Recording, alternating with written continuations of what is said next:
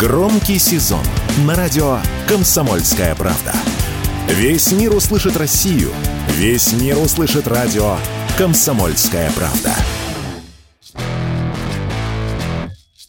В России могут начать маркировку вредной еды. Вопрос о введении специальных отметок продуктов питания с превышением калорийности и вредных веществ в настоящий момент прорабатывает Кабмин. К таким продуктам могут быть отнесены сладкие газировки, чипсы, картофель фри и многое другое. По задумке авторов инициативы сделать это планируют как с сигаретами. На лицевой стороне упаковки появится предупреждение об опасности продукта для здоровья. По мнению экспертов, такая маркировка позволит обращать на состав продуктов внимание не только тех, кто тщательно следит за своим питанием, но и те, кто не слишком задумывается задумывается об этом. Такое мнение в прямом эфире радио «Комсомольская правда» высказал нутрициолог, член Ассоциации России по здоровью и питанию Юлия Шарапова если бы на упаковках писали хотя бы крупным шрифтом, либо выделяли бы каким-то ярким цветом вредные вещества, люди бы обращали бы на это внимание. Потому что сейчас, на сегодняшний день, я неплохое зрение, но я не могу прочитать все этикетки, я не вижу, что там написано. То есть там написано для людей, которые ходят с лупами. И если бы это было ярко, четко и понятно, может быть, человек обратил бы на это внимание, не стал бы покупать бы какой-то конкретный продукт, который в дальнейшем будет вредить его здоровью.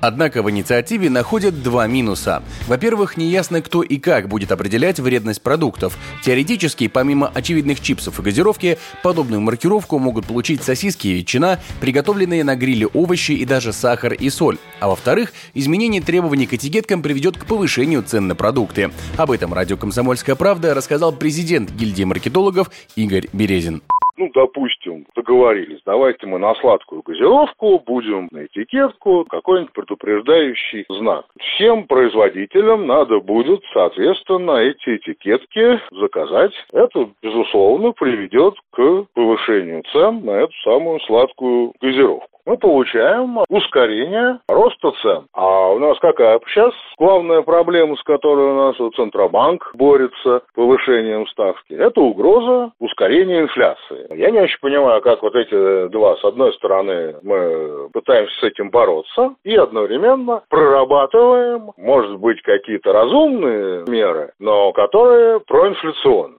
Идея маркировать продукты питания далеко не нова. В 2018 году Роспотребнадзор разработал методику, по которой бизнес может добровольно маркировать продукты питания. Однако предприниматели тогда не выказали особого интереса к инициативе, поэтому законодатели и принялись за дело.